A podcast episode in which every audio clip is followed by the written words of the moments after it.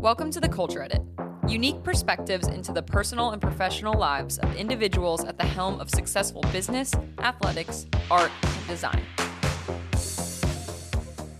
Welcome to the Culture Edit, a rare Sunday evening record sesh. from the house.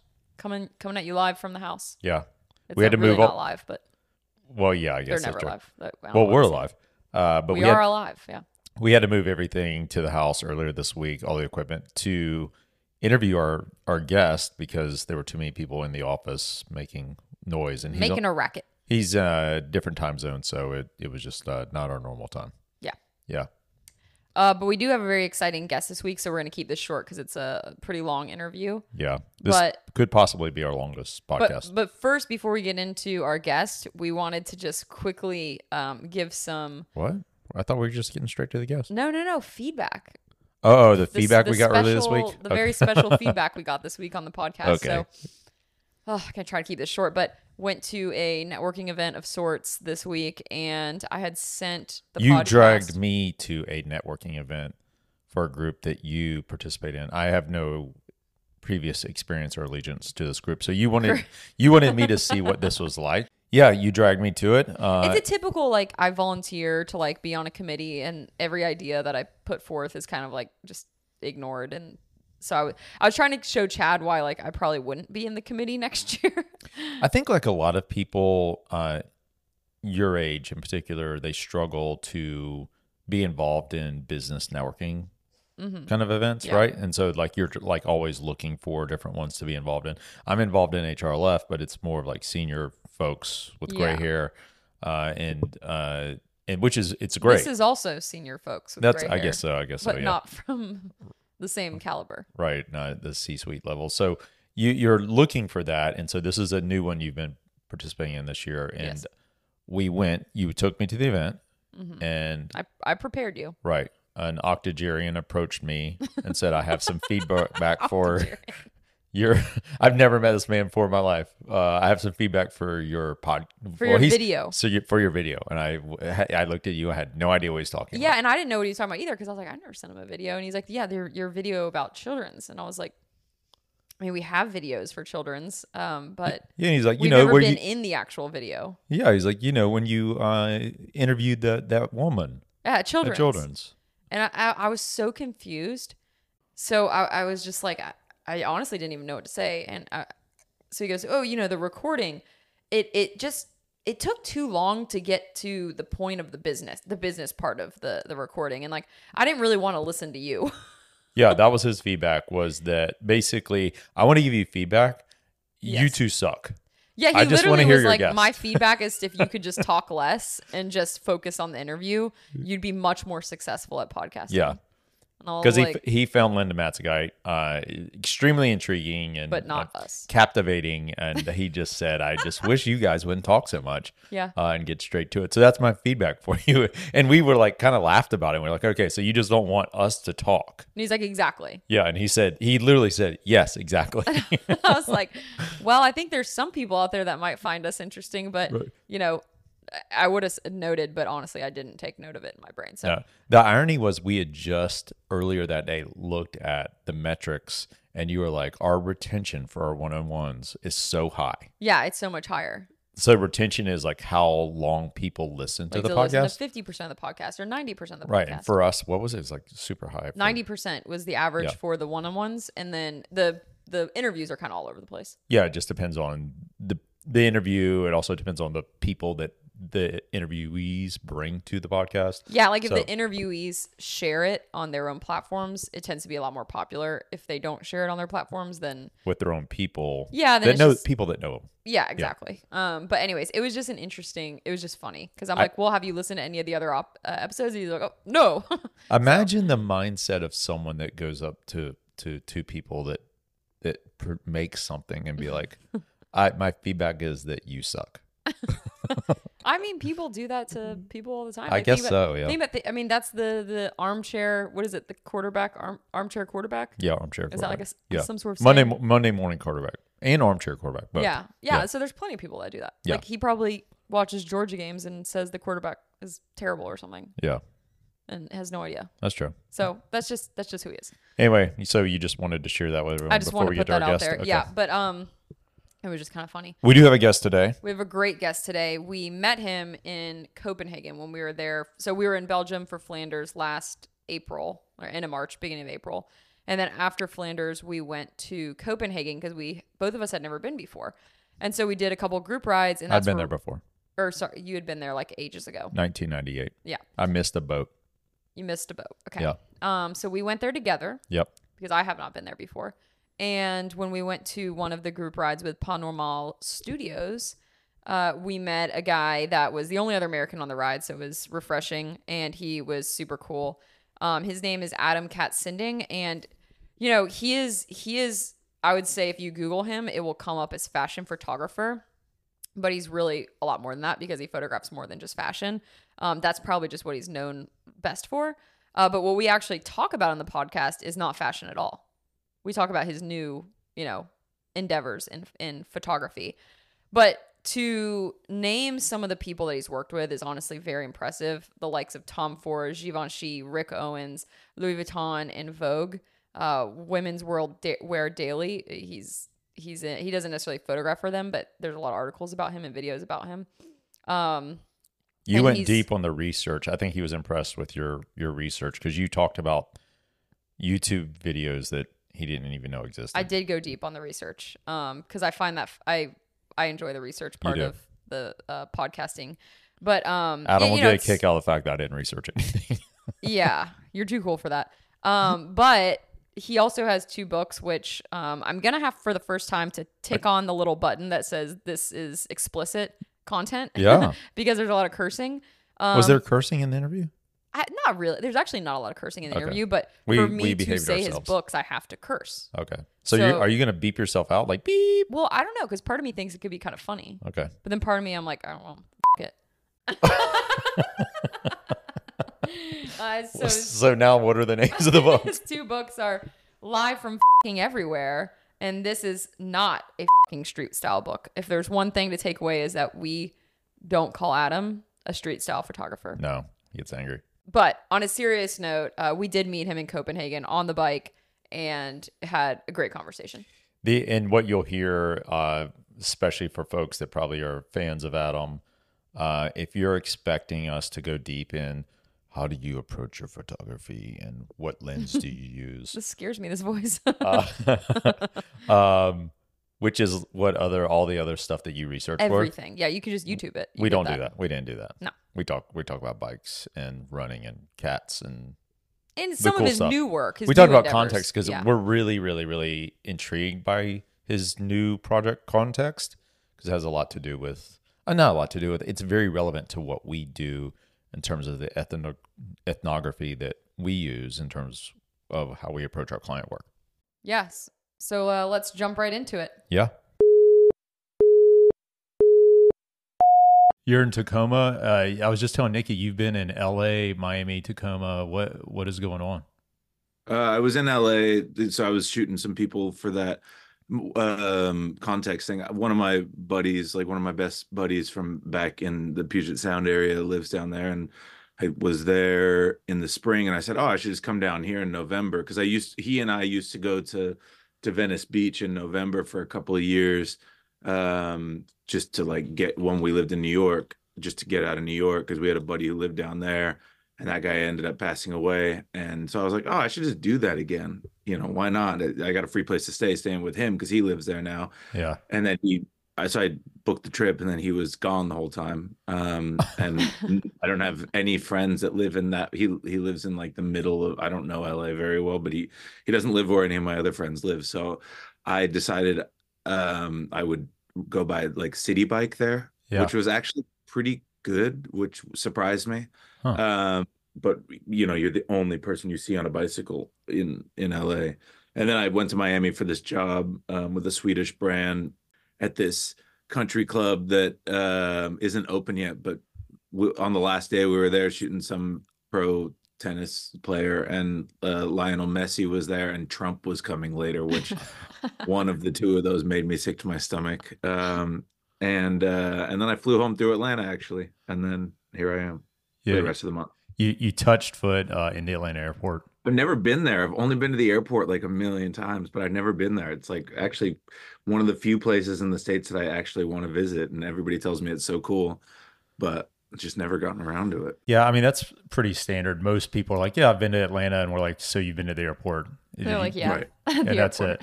um, we're we're fans. I mean, you you would like it because the outdoor activity is pretty good here. You can Yeah, that's what Nikki was saying. You can ride in the city, uh, which Right. is I think unusual for most cities, and it's it's lots of options. And then you you've got the mountains, and you you'd love it. Yeah. Yeah, I think I was Yeah. telling you like the mountains are just incredible and so underrated. They they don't get enough attention in in the United States, but the North Georgia mountains are awesome. I see when you guys ride, you ride out to some some body of water that looks pretty cool. Like it looks like it's a pretty decent ride, or at least those were the rides you were doing right after I met you.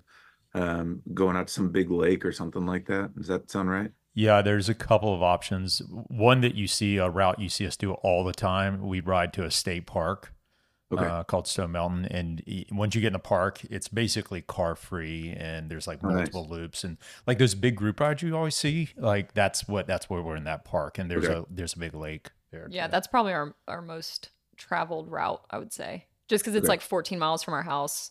You can do as many loops as you want and then, you know, good 14 miles back. So, Okay, nice. It's Yeah. like it's like that loop uh, we did with you uh, going north and coming back down south on the Just on like the it. water. That was that was better than that's that's a slightly better than standard loop to be fair up north. I mean, I would I would go a different way, but we didn't get to see any of the castles. That's what kept bumming me out about that one. Is there we were just like one road away from seeing the actual good stuff. But yeah, I mean, riding in riding in Copenhagen can be super good as long as you don't go on these standard boring routes that most of the most of the people go on. But either way. Uh, it's funny we talked about that there, and I, I said, you know, even the guys that's not a Copenhagen thing. That even the guys here will just do the same dumbass routes, It's so weird. and Yeah. they never explore. They never they never like. but they know, also don't map. travel with their bikes either so they if Right. they're they don't understand that there's so much more out there out obviously Right. in the world but then also in your own city like there's roads where we'll we'll do some group ride and i'm like eh i'm not like feeling the group ride i'm just gonna turn off and go this Right. other way and people are like wait will you survive that though like 'cause Yeah, yeah, they've yeah, never turned off the route before That's the look I get when I turned. uh, I think I was I was telling Chad when we when we were out there. It's like, what if I turn left right now? Yeah. You know, like we all turn right. Like, what if I turn left? And I just started turning left. And I think that those rides are, you know, I mean, the only thing is, is like the commute, like the when I ride with Danes, they get a little bit frustrated because like they because because Denmark is so small. Like I think the area that we rode in is probably about the size of metropolitan Atlanta. Yeah, and like you know so like they know if you turn left you're gonna hit this stoplight that that's why you turn right. But it's like i don't know. I want to see what's over there. It's the same thing. I'm back at my mom's house and it's like i'm turning left a lot. Like i'm going down a lot of different roads that i never went down. Yesterday i went through some neighborhood probably like two miles from my mom's that i've i did not even know it existed it just looked like it was some you know little cul-de-sac and it's like a huge you know, probably like mile by mile block like development. Not pretty, but like I've seen it now and I, I hadn't seen it before. Um, I just I just like kind of ticking it off the list and having a heat map that like ev- there's no gray streets anymore. I've ridden everything in Copenhagen now. It's pretty it's pretty much uh, an addiction, but I like it. yeah, we're the same way. Did you get? You Yeah. didn't get to ride Miami when you were down there, did you? No, I saw. I didn't realize that that shop is not in Miami. It's like a couple miles. It's in Miami, like the greater Miami area or whatever. But yeah, I didn't have a car. I wouldn't have been able to ride even if it was in Miami. We were we were having six a.m. pickups and getting back home at like five, and then I was jet lagged, so I would go for runs. But to be fair, like I don't know what the riding is like down there. My runs, I would I would get like one foot of elevation gain. yeah Yeah. Like it's way flatter than Denmark. It seems like you would always be on some kind of arterial. Like it I don't think that it's really that easy to get out of Miami. It didn't seem like it at least. yeah. I mean, that's why I brought that up because we love riding in Miami, but there's really like two options. Like they Right. they go to Key Biscayne, and they it, which is beautiful. I mean, it's un- unbelievable, but it's just back and forth, back and forth, and then Like or they go south uh, to Which Homestead. going south to Homestead is it's cool once you get to Homestead because there's they stop at this like country fruit stand with like chickens and sheep and all kinds of crazy stuff.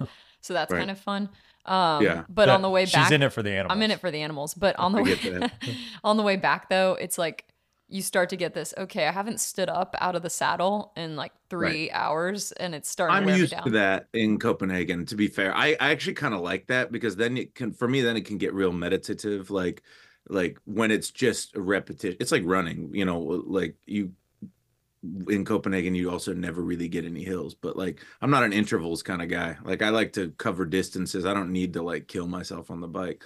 But yeah, I mean, I would like to do it. I also like kind of had this moment where because I stayed in Miami Beach, which I've always stayed in Miami Beach, and I'm like, is this like going to Paris and staying like right underneath the Eiffel Tower or something? Yes. Like, am I? Yeah. I don't feel like is. I've experienced any like of actual Miami. Like, I want some Puerto Rican and Cuban food. Like, I want some. I want it to be like you know, I want to have a real experience. Like when you go when you go to Copenhagen, like you go stay. uh, Where did you guys stay when you were there? We kind of stayed. We stayed in the more touristy area because we had no idea where to Yeah, stay. I've- Um, Uh, it's it's yeah, like on the main tourist road where all the shopping was. like the we- walking street or whatever. The walking yeah, street, yeah, yeah. yeah, yeah. Okay. yeah. which was yeah i mean like that's like like that's beautiful and when i came to copenhagen the first probably three four five times that's where i stayed and i liked it but like where i live just a little bit north and it's becoming more gentrified but like where i live back when i first started going to copenhagen there was no real reason to go there and like those are the kind of neighborhoods that i like because you know it's like coming to new york and just staying in manhattan i mean brooklyn is kind of becoming a bleed off of of manhattan but like you know you you don't really get to have any kind of authentic experience so i would like to go back and see a little bit of the not um ostentatious miami beach kind of Yeah. I mean, I think the Edgewater area is pretty cool. Like Yeah. that's where uh, Toothpick lives. I think. Yeah, like art district. We stay in Brickell, i've been there downtown. Yeah. but i've been there during Art Basel so it's Yeah, just like totally a different. rich white people walking around Yeah. regardless Yeah. like, it's boring i live in a country of rich white people it's uh it gets pretty boring man Yeah. Uh, or um, Coconut Grove. I'd recommend staying in Coconut Grove. Okay. That's like a neighborhood. That's you. You live in you live in Vesterbro. Is that right? i live in Nørrebro, but Nørrebro, they're, Nørrebro. they're okay. Yeah, they're they're similar, and I mean that's also the thing in Copenhagen. It's like the outskirts of Copenhagen are like a mile, you Yeah. know, like, and you're like almost smelling horse shit because Yeah. you're almost in the countryside, you know. And like a hundred years ago, that where I lived, like, was well, a hundred years ago it was probably working class, but like 150 years ago, I mean, they they had this Danish um, golden age exhibit at the the National Art Gallery or whatever. They had paintings of those lakes. Did you see the lakes when you were there? yeah. you like cross this bridge. So I lived just like 50 meters north of those lakes, and there was these all these paintings of those lakes before they like kind of lined up the edges, and they're I mean it was beautiful. It was like proper nature. That was like the edge of the city, you know. Yeah. Really and then cool. and then they turned it into turned it into like a park more, which is they're super pretty. Yeah, we uh we I feel like we didn't go to Copenhagen at the right time Definitely not. because we went when you it was uh Was that this year? March. No. It Yeah. was in March. Yeah. No, April. It was that at this year? first first Yeah. of April. Yeah. This- yeah. It was earlier this, this year. year. Because you were at Flanders or whatever, Right. right? It was so Right. cold, and every Oh, every time we walked outside, I was like, "Why didn't we come here in the summer when it was nice and everyone's swimming in the water?" to be fair, it wasn't that cold when you guys were there. I remember that. to us, it was but cold. yeah, yeah, yeah. Need to do Oh, an shit. app proper welcome because we kind of Oh, shit, jumped okay. right into it. This wasn't it. Okay, sorry. no, I thought is, that was it. No, no, this is the welcome, but I need to do the welcome to the culture edit Oh, okay. because okay. I have to edit that part in. Oh. So, welcome to the culture edit, Adam. Thanks, thanks for having me. uh, I, I brushed think my teeth. I just, even though you won't be able to smell it, I brushed my teeth, that's which nice. is I thought that was a bit ironic. it's a good start for the day. It is. Start you off right. Um, I do want to say like kind of how we met because it was funny. I was talking to Andrew, one of the guys in our office. Um, he's also a photographer, but he does aerial photography where he hangs out of helicopters like all over the place. Oh man, Um, it's yeah, it's super cool. Um, actually, that picture behind us Yeah. is the uh, Grey Nice. Glacier, and Is that in Alaska? uh, no, Patagonia. it's Patagonia. We, we hiked on it. yeah, we actually Nice. hiked on it, so he gifted it to us because he was like, "You've been there." Uh, but I was telling him we were interviewing you. I was like, "Yeah, he's a you know really great uh, photographer as well," and he's like, "Oh, like." What, what is that like what how do you have this connection and so i was telling him it was through cycling which is ultimately Yeah. the through line kind of for this whole podcast is we meet people business leaders or art, you know photographers or musicians or whoever it might be anything that's has to do with culture of some sort of subculture and we try to meet them through cycling or running Running or whatever it may working be. out. yeah because it i don't know it's just an interesting through line so i think to talk about how we met. Um, to give you from my point of view, because I was a little bit. so we went to the Pas Normal group ride, the men's only ride. I had gone to the Was women. Yes, so I went to the women's Is only gender specific? gender specific and i've actually never that's- like you know there's women's rides everywhere but like that's more of like a loose kind of term in the us like anyone can kind of show up um, so i went to the women's ride on saturday and the men's ride was on sunday and i was thinking oh like they're just separating it in case people want options but when i showed up to the men's ride it was like i had four heads and there Were you the only girl there? i was the Yeah. only girl and the I girls didn't even realize. the girls had warned me the day before. They were like, I mean, you can go, but like they might they might try to like drop you or leave you or whatever. And Or they're was like, they're gonna go so they're hard. gonna go really hard. And Yeah, like right. but it was funny because the girls I rode with before were awesome um, on Saturday and super strong, like some of the strongest women that I've ridden with. Uh, so that was really awesome. And then going to that ride, it was just funny because I think our average speed was actually slower than the women's ride. it was. So I Oh, met, I, yeah, I I, don't think that was a fast ride. I messaged them all after. I was like, "You would be fine on the men's ride. Just go to it. Like break the ceiling." Weird. Um, but anyways, the the funny thing is, is I see you and Chad at the front. Like I'm talking to some guy that I think was from Mexico. Um, you and Chad are at the front. I just thought you were a Danish guy. Like I didn't think there was another American on the ride. And then all of a sudden, I can hear your voice like booming over everyone. Every well, the Danes don't really talk that much, right. so it was quiet. Uh, and then I just heard like some curse words. And I'm like, that definitely sounds like an American or a few curse words. a, a few, Yeah. a couple sprinkled in there. Um, Sure. I, th- I think we were complaining about the fact that we were the ones that had to pull the whole damn ride. Yeah. we were up front for like 85 kilometers. Yeah, exactly. The visitors. Um, but anyways, it was just funny because I was so excited. Like once I was like, oh, it's another American. That's so awesome. Yeah, yeah.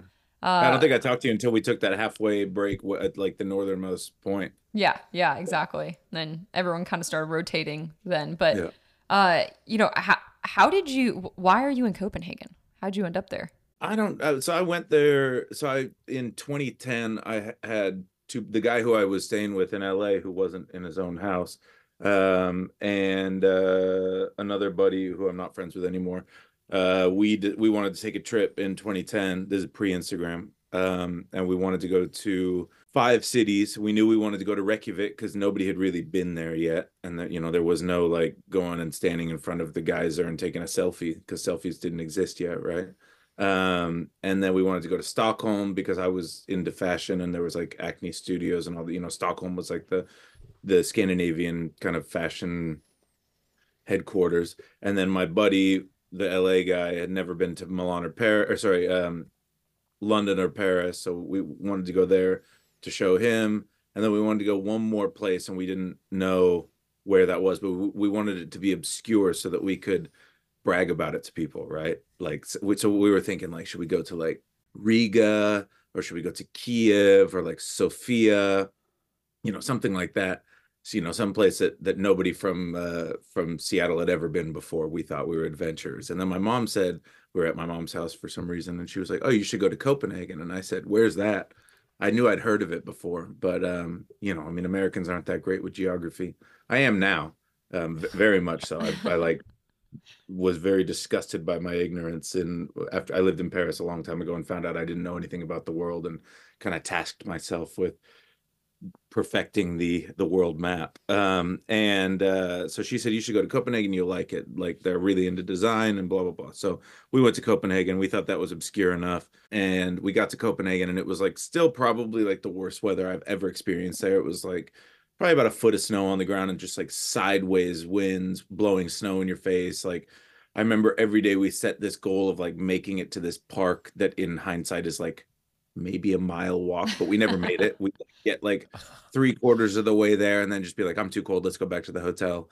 Um and it was thanksgiving i remember and my buddy sean who's grew up in montana and texas was obsessed with trying to find thanksgiving dinner and i was like mortified that he was trying to find Thanksgiving dinner in Denmark because, of course, they don't have that because it's an American holiday. Um, now they probably do somewhere, but at, he would go up to every single person and ask them uh, where he could get Thanksgiving dinner. People just thought I was so mortified. But anyway, uh, and then I just and then I really so the the story is like I really don't like Milan, and the fashion schedule goes New York, London, Milan, Paris, and I'd been to Milan and not enjoyed it, and I was like I don't want to go back there.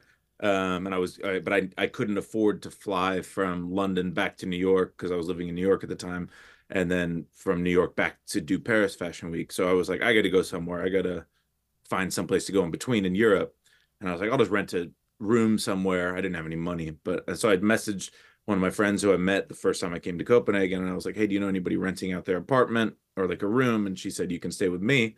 She became one of my best friends, and I so I started just skipping Milan and going to to Copenhagen for those five days or whatever, and just hanging out with her and meeting people. And then I just started coming here all the time, and I had some Danish girlfriends or whatever, and would, and then I needed to move to Europe um, because I was going to overstay the 90 day like Schengen maximum that Americans can have. So I moved to Amsterdam thinking that would be because we have a treaty with the Dutch. Like it's very easy to get a work visa there, residency. So I moved there thinking that would be close enough. And I just really didn't like it. And I was complaining about the Netherlands uh, with some Danish guys in Florence one night. And he was like, Oh, I can get you. I, I have a friend who's a lawyer. He can get you. And he's got plenty of people into Denmark. And and uh, he connected me with him. And they got me into Denmark, and that that brought on quite a few issues. Um, it was actually Deloitte who um, immigrated me, and they ended up not filing some very important paperwork, which ended up costing me about a quarter million dollars in extra taxes I had to pay, even though I Damn. Yeah, it kind of ruined my life for about four or five years. I lost my. It was right when COVID happened. I got sent a bill for about a quarter million dollars right after I just bought my apartment, Wow. um, and then lost all of my income. So Wow. um, but I still think it's worth it living there. I think- feel I feel like a the lot of people could say this about Deloitte. Yeah, I'm like blown away. Like, and then I asked him for my money back for all this is off track, but I asked him for my money back for all their, you know, that I'd paid them to do all these things, which they didn't do, and they were like, no. And I was like, what? We're a machine. they were like, we'll give you, we'll give you ten percent of that, and I was like, what? What? What is the logic behind that? You didn't do what I paid you for. yeah. Like, if you were my gardener and I paid you by the hour and you didn't do any work, I'd ask you, you know, I'm not going to pay you. You just sent me invoices and I naively paid you for work that you didn't do. Th- This episode brought to you by Deloitte. Yeah, right. We'll we'll put the uh, commercial in here. Yeah, Uh, let's get there. Let's get their graphic and just splash it over, right? exactly. So that's a much longer version of why how you ended up in Copenhagen than when I asked you on the ride. Do you remember what you told me on the ride? Hot babes. Yes, exactly. You're like I mean, the that's the girls—they're hot and they're fit. I mean, isn't that what That's you know? Most guys move is for hot babes. Yeah, I mean, I think that that's the majority of why anybody would. Move. It's either work, so it's either money or hot babes. It's got to be. Very Uh, true. I mean, it's a good enough reason. It's like every time I, you know, when I fly home from there, from wherever I've been, I land at the airport. I'm like, oh yeah, that's right. Everybody's attractive.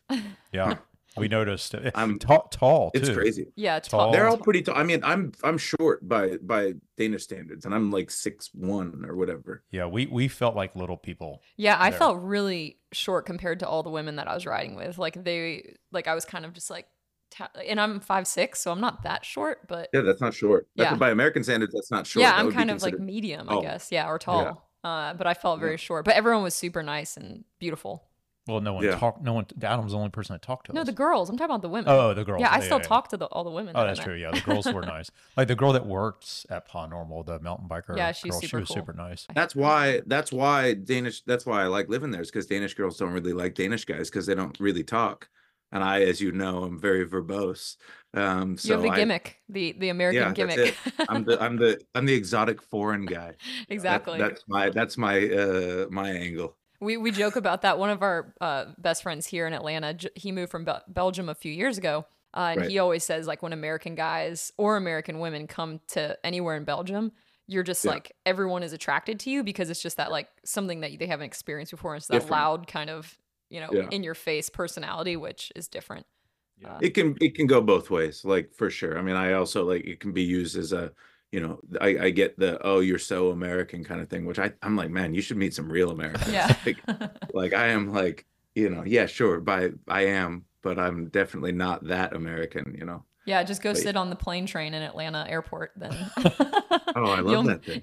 You'll meet the real America. For sure. I mean, I I remember I landed my first time ever going to Atlanta airport. I landed there coming back from when I lived in Paris, and being like, realizing I hadn't seen any obese people Yeah. in like, six and and Atlanta's a real good place to get introduced to like m- morbidly obese Yeah. people. for For sure. sure. And um and yeah, and that's why that train exists, I think, is to get, you know, get those people across the airport as fast as It's- possible. It's Uh-huh. funny you should say that because we just came back from New York and we landed on Saturday and we had the exact same thought. Because like- New York, you don't see that as much, but when we got to Atlanta, we're like, God, there's like It was a lot of crazy. unhealthy people. It's Crazy. definitely a yeah, I know. I mean, I'm not shaming it in any way, but it definitely is an American like issue. That does not exist. I mean, maybe there maybe it exists in Denmark in the in the countryside, but you never see that. I'm I am by far the highest body fat percentage of anybody I know in Copenhagen. By far. Like all my friends have six packs. not I mean, it's just because they were put on a bike, but you know, five years before an American kid would be put on a bike. No, I mean, I feel like I'm gonna be one of those parents that gets like chastised because if I have a kid, I'm gonna like they're gonna be on they're gonna be like on a bike like nonstop and not just like a bike they're gonna be doing all kinds of stuff. You know it's gonna be like when you see these like you know the ukrainian father who gives their kids steroids and the the three-year-old is like just jacked like that's gonna be i'm gonna be that father Pu- punching really, the tree. Like yeah, the you're kid making, Yeah, punching exactly. the tree. Yeah, yeah. exactly uh, i don't know i feel like it makes for a, for a for an interesting kid exactly. Can't wait for that. Um, but uh, one thing that we wanted to talk about was your epic ride from Copenhagen to where was Oslo. it? Oslo. Oslo yeah How that was insane. what what brought that about? And a lot of our listeners are cyclists, so I- I think this is interesting to people. Like, how did you I mean, survive? I've done that's not that's definitely not that's my longest solo ride. Like it's not that big of a deal when you don't have anything to do, right? So like i- if, if like it, I got all day, I got to ride like 300k a day, which is not that's 10 hours. The, you know, in the summertime the days got 15 hours, 16 hours of light. Like it's not that tough. It you know, I know it's it's- it 180 miles, crazy. by the way. 180, Huh? 180 miles for American listener a day, every right. single day. Yeah, and and I've done that. So when I was a kid, so we have this big ride here in Tacoma in Seattle called the Seattle to Portland, and every year, uh, ten thousand people do this ride, which is two hundred and eight miles.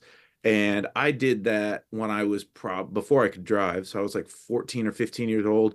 I did that on a hardtail mountain bike that I put a rigid fork on, or maybe I had lockout, and I put um, slicks on it, and I rode that in two days, probably two or three times when I was like, yeah, before I was 16 driving. And then I did it in one day, like probably four or five other times. So I kind of, once you've done that, because I, so back when I lived in Seattle, I was, also, I've been a cyclist since I was a little, you know, since I was 15. Um, and I, I remember I would do like one century, like uh, Imperial century a year.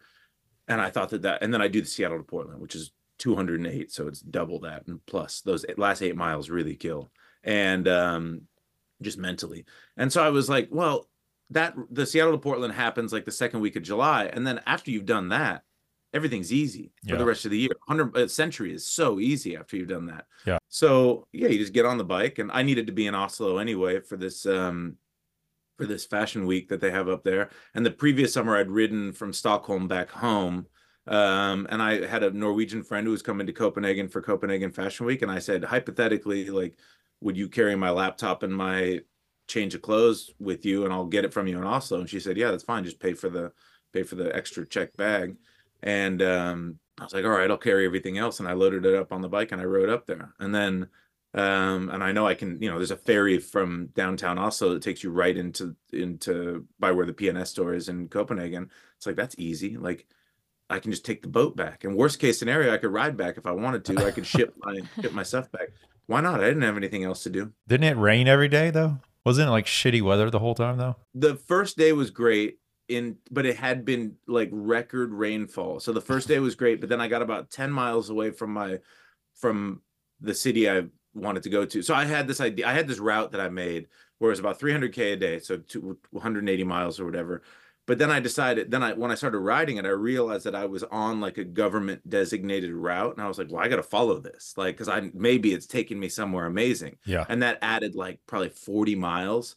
So day one, I got very short of where I wanted to make it. I wanted to make it to like the halfway point of the ride on the first day, so that I could have these short chill rides the next day. So, but then I added these like 40 miles sunset, and and I I remember the the worst part of that ride is I'm about 10 miles away from from my not even my goal, but where I decided I was going to stay. And I go, I'd been riding through this like super muddy forest, and I, um, but the roads were dry, and I went. I had to cross under this overpass, and I was like, "That's why does that look like that?" And there was this overpass, and I was like, "What is that? Like that looks weird. Is the pavement really that black?" And then I realized it was about like four feet of water that was, and it was water flowing off of like cow fields, so it was just filled with cow shit. And I'm like, "Oh, I'm gonna get like hepatitis or something like that." So I like. I was like, if I ride back, I got to add like another 20 miles to the ride to go around this thing. And I'm not going to ride through it because your bike will just float.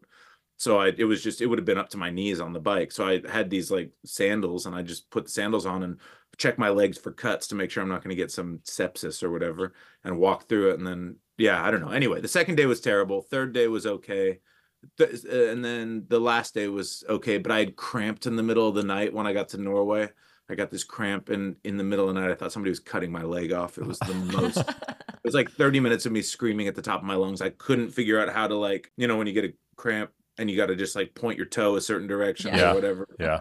I couldn't figure out what how to make this muscle deflex Yeah. and um and so then I could barely ride the next day, but I had to get there. Um, it wasn't bad, man. Like it's it's just about you really time. sold us on that one. Yeah. that Yeah. I can't. I can't No, wait. the cramp was the worst part. No, it's just like it, it- riding 100 miles is not that big of a deal for me anymore. When Yeah. you know, with cycling, it's not like running where if you don't do it for a while, you got to start from scratch. Like cycling, you you have that base. Like I could not ride this year and I and, and ride next year and I'd probably be okay. The first few rides wouldn't be wonderful, but you know, you can always coast. Yeah. I agree. Exactly. I just kept thinking, I was like, what bibs is he wearing? Is he wearing Pas Normal or? I was. Then those those don't last a long time. those that was a that was probably one of the hardest parts i had those those like adventure bibs on Mhm. you know the escapism ones and those things stretch out a lot and that gave me a lot of issues Yeah. Yeah. especially when they got wet they became kind of like um baggy shorts it was not it, it was the wrong clothing choice i should have worn something a little bit tighter but um yeah it was uh i went through like two whole pucks of vaseline on that trip and it wasn't Brutal. enough Yeah. I yeah just- it was I Yeah. love that you chose hepatitis versus backtracking because that's what I would have done too. There's no way I was going to Oh, backtrack. sure. Well, so I live by the heat map, dude. So Right. if I would have had that little dead end, Yeah. I'd have to go back and ride it. And I was like, I'm not doing that. There's Yeah. no reality where I'm doing that. I'd rather die like of, you know, of of hepatitis than have to go back and ride this again. At least if you went to my heat map link, you'd see that I completed that road. Yeah. Exactly. See, I'm not the only No, one. you're she, not. She gets mad at me because we'll do these routes where all of a sudden the road will end, and we'll be Yeah. like on on a, a road bike. so we're crawling through the forest, you know. To, Oh, for to- sure. but And I, I think also what I think about too is like for us when we think about 150 miles here, that would be like 20,000 feet of climbing, whereas you're Right. you're flat. So it's like, do you, do, I'm Uh. curious, do you find your when you do those long rides like that, do you come up with creative ideas? Work like do you think about your business, like what you're doing or anything like that? I get angry. I go the wrong way. Oh, okay.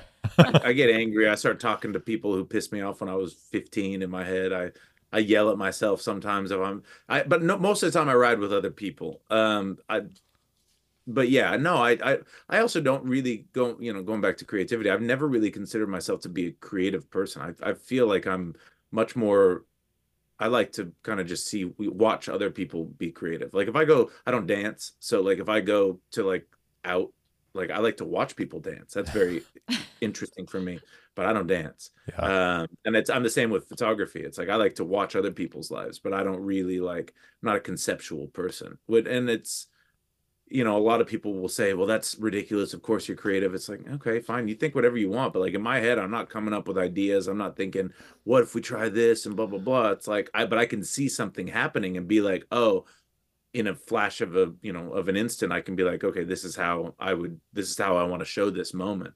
And when I'm on those rides, I think the only creative thing that I do is I'll ride past things and or you know places or light or whatever and I'm like oh this is how I would take that photo Hmm. but oftentimes I don't do it because I mean I if I if I took every photo I wanted to on the ride from Copenhagen to Oslo I'd still be going because you know it's pretty real pretty ride um so yeah I I don't really my brain doesn't go in the right direction when I'm on the bike but I kind of like that because because I get a lot of it sorted out I still can't feel my pinkies from that Oslo ride, which is freaking me out. But aside from that, like your body recovers and you become quite a bit stronger, you know, like and I've never really been injured from cycling except for crashes. Yeah. Uh, so yeah, I don't know. I feel like I could just kind of do that forever. Why Yeah. not?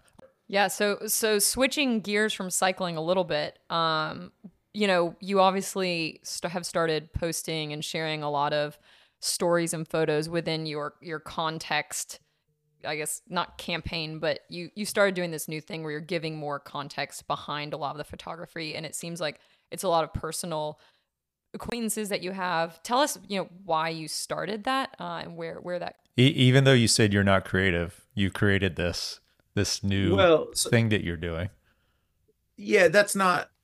I I I agree to disagree with that. So basically, the whole idea is like that's so back when I started taking photos. So let's go back to like when I went to Copenhagen the first time. Um, that was the majority of the reason why I wanted to travel to those places was because I was taking photos of people randomly on the street. So I'd walk up to you and I'd say, "I'd like what you're wearing." I'm, I'd say, "Can I take a picture of you?" And then I get your name, your age, uh, and the brands you were wearing or whatever, and I'd tag all that.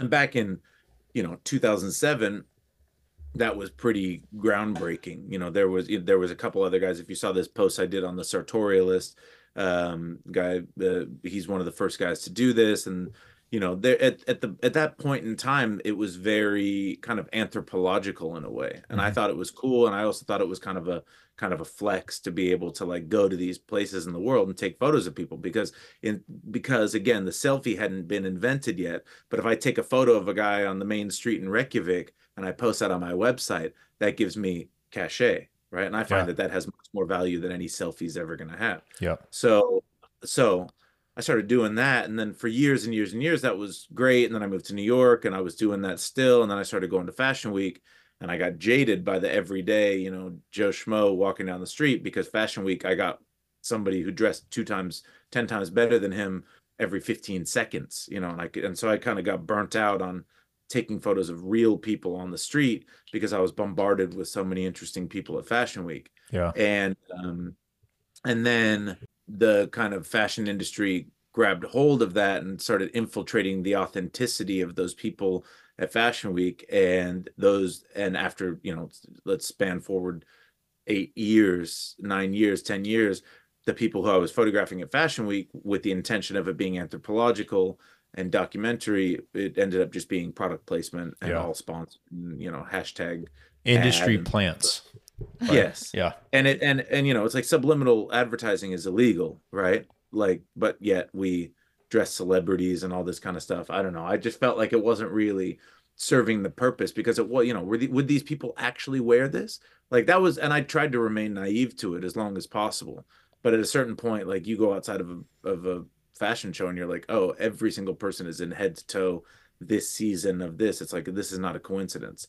Um and it became more and more difficult to like tell myself that this was all still a reality. And I was like, you know, and one day I was sitting with my buddy Nick in Paris, and I always get pretty depressed during Fashion Week because of this kind of stuff. It's like, you know, no purpose and documenting all these people, and they're all getting rich off of you validating them through photos. And, you know, the hundreds of us who are doing this now. And, you know, back when I started, there wasn't that many people doing it. There was maybe 20 of us Yeah. at maximum and that was seen as like an obscene amount of photographers um and now you know you go outside of a show and there's hundreds of photographers and and i was like i don't need to be here anymore. Like i used to give like a like a unique point of view Yeah. but through the years people have mimicked that style which is fine. Um you know uh, back in the day you'd stop people you'd take a full body photo of them looking at the camera smiling whatever and i was like that's fucking dumb. Like let's take a picture of you know some movement or some personality or whatever something candid. And that kind of became the the standard photo over time and i was like look i've done it. Like there's nothing else that i'm gonna see that i haven't already seen and if i do it's probably paid for. So i was like let's go back to it and just start taking photos of normal people. And like if they happen to be wearing cool clothes that's cool. But i also did so i also during covid i did this podcast called so what else do you want to talk about? And i would interview people from different industries, but primarily people I knew through fashion. And I would talk to them about, about anything but um, their jobs, you know, because when I do an interview, I get asked the same questions all the time, and it's like, Yeah. and it's like, okay, this is dumb. Like we're we're not just our jobs, and and so so the project is kind of a intersection of both of those, where it's like normal people or people from the industry, but showing them grocery shopping or showing them, you know, uh, yeah, maybe there's a couple photos of them at work because that still is part of who they are, but um, you know, showing them doing other stuff, you know, that makes it more relatable. It's funny you say you it's funny you say that because we spent time obviously, you know, if you just put your name into YouTube, do do do do do like so many YouTube videos that you've been in. Is there? Oh yeah. Oh, you haven't done this? Oh, No. okay. God, Um there's a lot. I don't know if I want and, to. and the the funny thing is it spans back back to like, I like to do this thing where if I find like a YouTube channel or a podcast, I try to go to the first like episode that I can find because it and then compare it to the last episode because Yeah. that's always an interesting thing.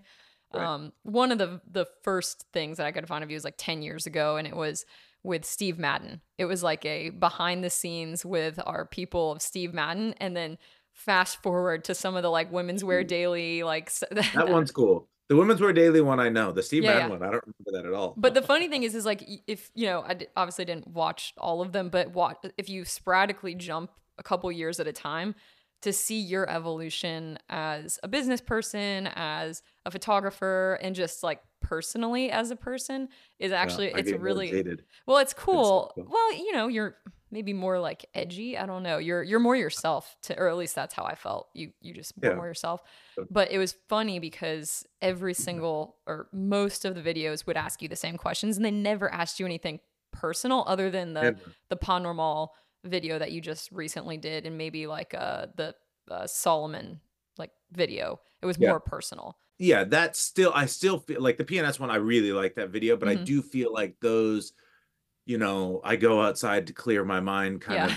of motivational sports things it's like okay like we eh, there's got to be something new it's not that it's false it's just like there's got to be another angle Yeah. you know it's like and that's like you guys meeting all these different people through through cycling. It's like i meet everybody through fashion and through cycling and through running and whatever. It's the same. It's like we all do all these different things. And it's like i think that i started figuring it out when i started going to fashion week and during the men's fashion weeks we would uh, a couple of the buyers from some of the stores were athletes as well um, cyclists or runners or whatever. And we'd do these runs.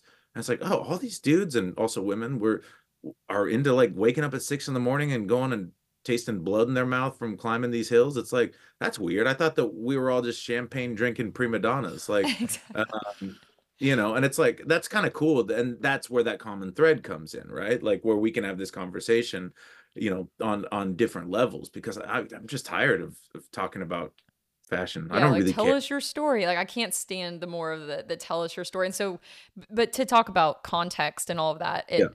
it just makes so much more sense. And even you know, for us, we have a creative agency and consultancy talking to a lot of frontline workers in what we do, which is the best part because that's where you truly talk to the best people in the world.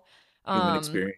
yeah so much experience and so but it's it's what differentiates us from the average e and y the the boston consulting all of that is we try to bring context to what we're doing in every aspect of it and so if a executive brings us in and says oh we want to understand what we can do better how we can treat our people better but they say we're going to figure it out in the boardroom we won't take the work if we can't go to the front life if i can't spend two weeks in san pedro sulas honduras speaking to frontline workers in a manufacturing facility there's no point Right. because we're not Right. getting so i just i thought that the context um it's like an old school it's kind of like you said it's not something new it's actually kind of old school it's what people should be doing it's like almost reporting journalism um Well, which just means and so that- much more that's why I go back to saying I'm not creative because all I did is I just defaulted to going back to square one, right? Like, and that wasn't my idea in the first place. I was copying people like Scott Schuman and you know the sartorialists and Bill Cunningham and all these Japanese photographers. So, but the only thing is, is I was like, so I've listened to that Shittown podcast, and uh, have you ever heard this? No. Oh No, no, no. You guys, oh my god, it is Shittown? the incredible thing that's ever happened ever. Okay. It is it's it's a New York Times like whatever it's called um podcast and this guy basically from Alabama, Shittown, Alabama, as he says, John B. McLemore calls up to report that there's been a murder in his town and he wants the New York Times to come report on it. And there's seven episodes and the show has nothing to do with this murder and it's all about John B. McLemore. And you realize from this podcast that A, everybody has a story, like regardless, the most mundane, boring life. Everybody thinks they have this boring life. Everybody has a story. And B, what happens in this podcast is you hear this side of the story the whole way and then like in the last episode you hear the other people who he's kind of like saying are bad the whole time you hear their side of the story Yeah. and you're like oh, weird it's all about perspective as well and then i was like when i started doing this context thing i'm thinking i'm thinking about this podcast that i that i heard and i'm like okay like is this going to be some ego stroking like you know me and my life and blah blah blah which is fair enough like the only thing i can talk about. But i'm like well i think it's an interesting enough story because like i could do it on one of you guys and you can tell your whole story you know and like all these people who've done this interview about me where they tell the same story you know over they ask the same questions over and over and over. But like the story where if we were to do a story where the interviewer and I told our story, like that's interesting because that can only be told, you know, that that story starts when two people connect, right? Like so when we meet on this bike in Copenhagen, that's where our story starts and that becomes interesting. My story on its own is not terribly interesting to me. I don't know how you guys feel about your own, but when you intersect with other people and and you start this new story, then you'll your perspective of our relationship will be different than my perspective of our relationship. So when I write these things, you know if it's ego stroking or whatever and i present it and you know i tag these people in in these photos and these stories i wonder if they if they've experienced it in the same way or if maybe they see that i'm completely delusional maybe i'm talking about this person that's my friend and they're like i don't i would barely consider him an acquaintance but hey you know whatever it's like that's my perception and i think that that's interesting enough and also i'm never going to write a memoir because Yeah. I don't have the attention span for it. So I may as well start my little journal now about all the people that I've interacted with enough people through my life.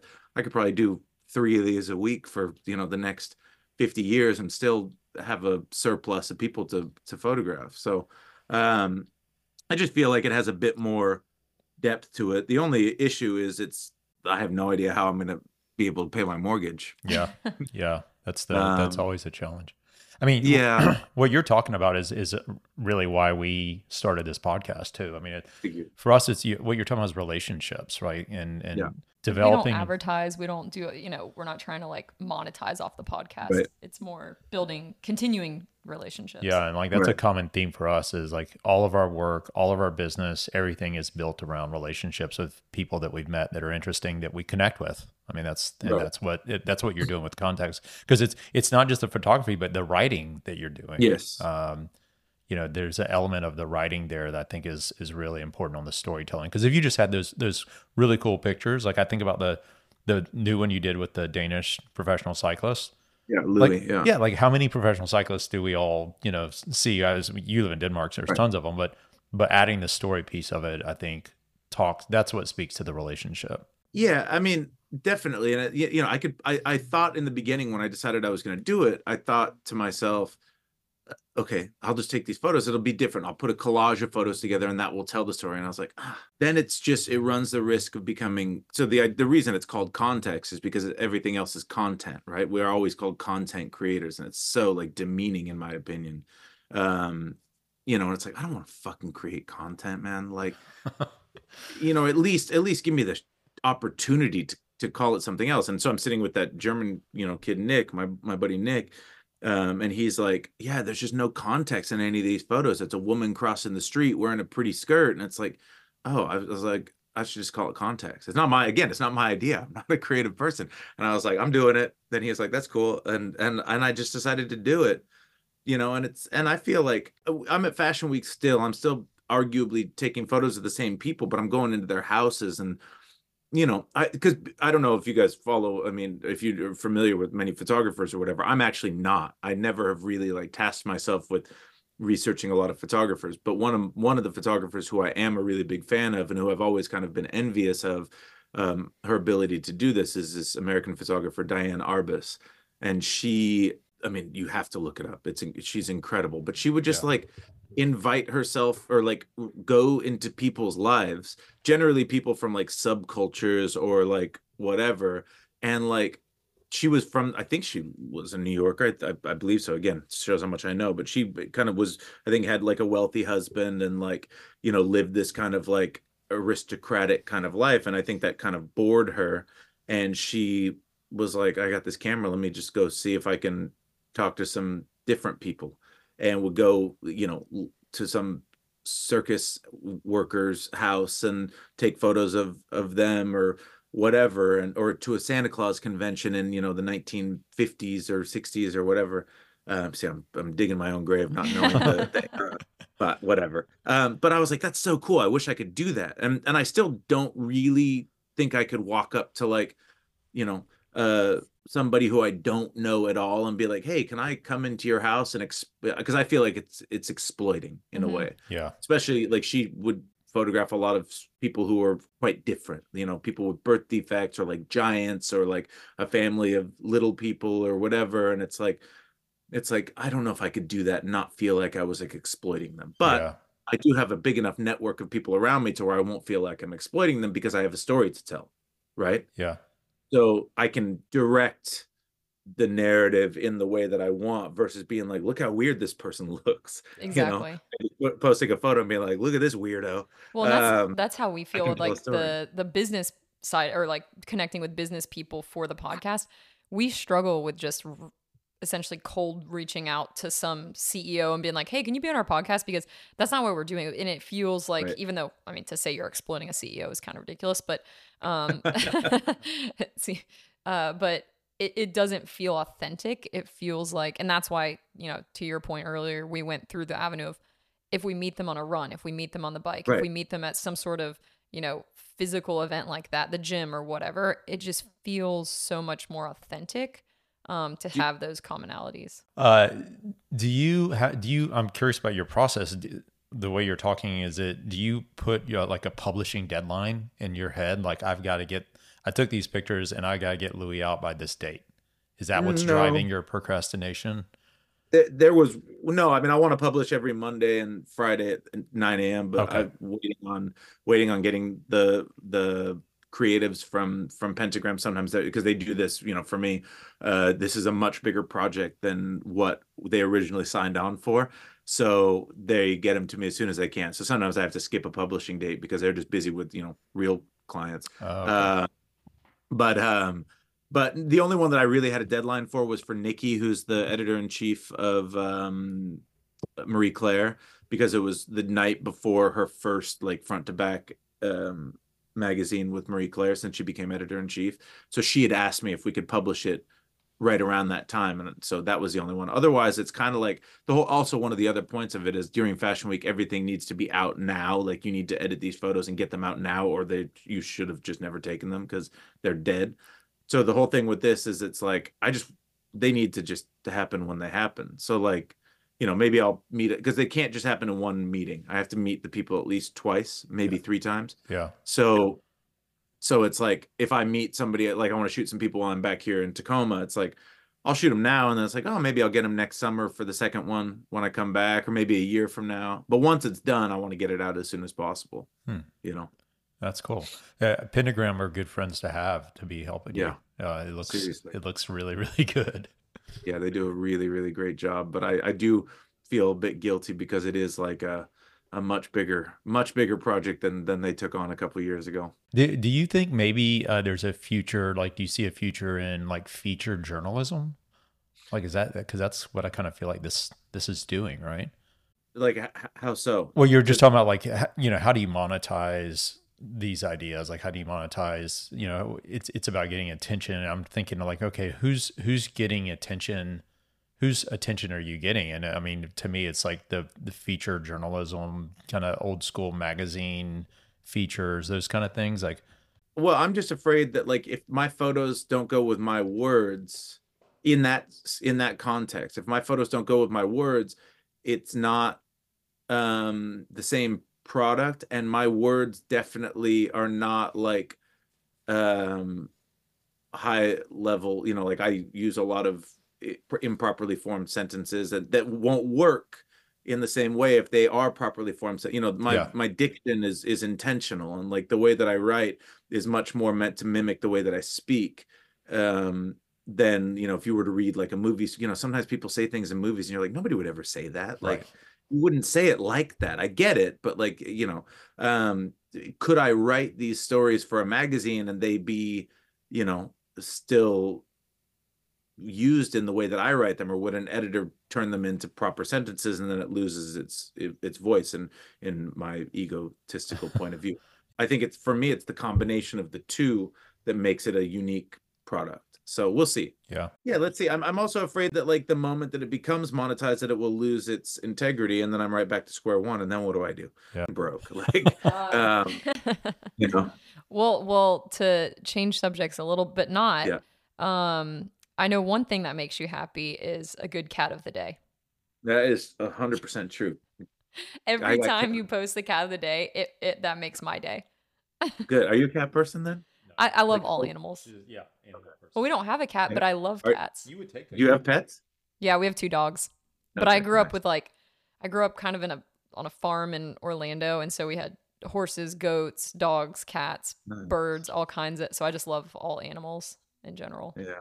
Um so the cat of I'm- the day I- post is I think the time is coming to get a cat. I'm doing a little remodel on my apartment, and then once that's done, I think uh, maybe it's time. But we'll see. I'm. I also kind of feel bad having an indoor cat. Yeah. Uh, you know, and it's like, I, I also really don't want my apartment to smell like a litter box. Yeah. And you travel so much. Yeah. Yeah, I mean that's fine. I have, I have a lot of friends who have cats. They can take care of. They can take care of a cat, but Oh, you Yeah. know what you could do? You could just find an elderly cat of someone who like has passed away and they can't take it or they can't take care of the cat anymore and you you help the elderly cat live out its final years. So then it doesn't need then to I have to be there when it dies. Well, yeah. But you're getting. I don't want that. I want to. I want to. I want to go start to finish. It's like if I get if if I get a plate of French fries and you take one, I didn't. Then I didn't eat all my French fries. I want all of the French fries. I will eat the last French fry and the first French fry. Don't take my French fries. That's how I want my cat. I want from kitten from like little wet brand new baby kitten all the way till it draws its last meow. Aw. Well, don't eat That's French fries with. Nikki because you will won't. You will not get all your Uh-oh. French fries. Yeah, I guess I'll, No, I'll just that's not avoid. Just order your own. Order your own. I've never understood that. Just order your own. I know, I know. It's bad. Ugh. It's bad. Are you guys coming back to Copenhagen? Needs to be in the summer. Yeah, if it Yeah, if it was a summer, I mean, we're we're definitely going to do a Europe trip um, in the summer. It's funny you mentioned Milan because we were actually talking about flying into Milan. Uh, we have a friend that lives there, but then going to uh, to Como, riding Yeah, bikes yeah. around Como, and then going into Switzerland riding bikes because Nikki Totally. Nikki's never been to any any of that area. So It's amazing. Yeah, I was just there riding like a month ago in, in Como. That's it. That's that's the only good thing about Milan is you're so close to the, to Como. It's Yeah. 40k. Yeah. Like you can ride your bike from from downtown Milan. It's it's nothing. It's and you could ride to Modena and ride around the Ferrari track as well. That's the half. Oh no, Monza. Monza. Um, is it Monza, Modena, whatever. You can ride around the the track there. That's like that's the standard loop in Milan. Is you ride out to the track and do track laps around the race car track. that's Hmm, pretty badass. That'd be really cool. Yeah, It's pretty cool, but yeah, I mean, it's uh, well. Let me know if you. I mean, I'll come meet y'all out there. It's just a bit expensive, but um, Yeah. but it's that's that's an amazing place to ride. I think riding in Lake Como is like one of the best. Yeah, Okay. that sounds I don't awesome. So Sweden al- is also on the short list because Nikki's never been there either. So Yeah. we if we did Sweden, Norway, Well, and Yeah. we met people when we were in Copenhagen at a bar. way Yeah. too late. We met two people from Oslo. Yeah. uh, and we've stayed in touch with them, and they were super cool. yeah, Uh, so I mean, r- r- I think Norway would be more int- interesting for cycling than Sweden. Personally, the west coast of Sweden was really beautiful, but it's just real flat. Um, but Norway, you get the real elevation. I have this ride I want to do from Bergen to Oslo to Stockholm. If y'all want to do that, um, that would get that would cross all the you know check check all the boxes. You you go from you go mountain ranges and then Oslo, and then it should be pretty rolling hills all the way to Stockholm. You see that would be pretty epic. that would be uh, fun. let us I think know. it's not that. I think it's like a thousand k. So it's like six hundred miles. Do it in five days. So it's not that many. You know, it's not that long a days, and that's something I would really like to do. So Yeah, well, Yeah. Let us know. Let us we know might. what timing you're thinking of because we're definitely planning a couple big trips next year. So Yeah, cool. I mean, if I if I get invited back to Oslo um this summer, maybe I'll do it like that. Uh, let's see. Let's cross that bridge when we come to it. exactly. Wh- when are you headed back? When are you leaving Tacoma? I go back on the 28th. I'm going to Vancouver on the 20th to shoot some people for context. And then yeah, and then back home, and then me and some buddies are gonna get a summer house up north uh, for New Year's, and then I go. Then the men's fashion week start on the eighth of uh, January, so I go Florence, Milan, Paris, and then I'm actually gonna ride a cargo bike home from Paris because I don't know if you saw my bike got stolen in Paris, um, and I got it back, and now I Mhm. feel like it's too nice to keep it in Paris. I'm gonna ride it back home, um, so that's gonna be like 1,400 kilometers. I'll just do it as slowly as I want, but. yeah. So this wasn't like be- the Prova that got stolen. No, it was a little Omnium Mini. It's This like is a when your friend went with you to get the bike back, right? Exactly. Okay. Yeah. I remember that story. I got it back, but now I feel like it's just a little too precious. I'll probably buy the same bike there and just get the steel version with all stock parts on it. Um, but uh, yeah, I feel like I'll bring this one back to Copenhagen and maybe sell it, and then um, I just think it'll be a, a nice adventure. That that pretty cool. story is the reason why we have air tags on our bikes now. Yeah. Oh man, that's. I mean, now I. So that's uh, that. That is my favorite thing is find my find my stuff. Like Yeah. when I when I get to the airport and I'm like, oh, my bags didn't make the flight. Let's be the first one in line to the lost bags because I know they're not there. I know they're still sitting in Atlanta. You know, because I can see it on on the app. I love that. Most things that's like- probably get lost in Atlanta. Yeah. Yeah, Yeah, and if- Amsterdam was the worst one during COVID for sure. And if Anyhow. you're flying through Atlanta, let us if you want to actually go outside of the airport, let us know I would we love could. to one day. It's high on my list. Like really, there's not. I think I'd like to go to Atlanta, Boulder, and I'd like to go to Yellowstone. I've never been to Yellowstone. It's That's about it. Yeah, it's pretty Not awesome. places. And Boulder's I Boulder's got a buddy really who's cool to. Arkansas, so I can come down that part of the world uh, at some point in time. But but even if you're going to connect in Atlanta and you want to make it a, a day trip over, like you Yeah. could stay with us, uh, Oh, and cool. we will fi- find a bike for you. So you know, oh, I could, don't hesitate. I could maybe do that next summer when I fly back home. Um, I'll have a bike with me anyway. I might do that. Perfect. Yeah, it's a lot of fun. We have really fun routes. Yeah. Yeah, that sounds great. All That's right. great. Thank All you so much. We'll Cool, talk guys. soon. All right. Bye. Bye. Bye.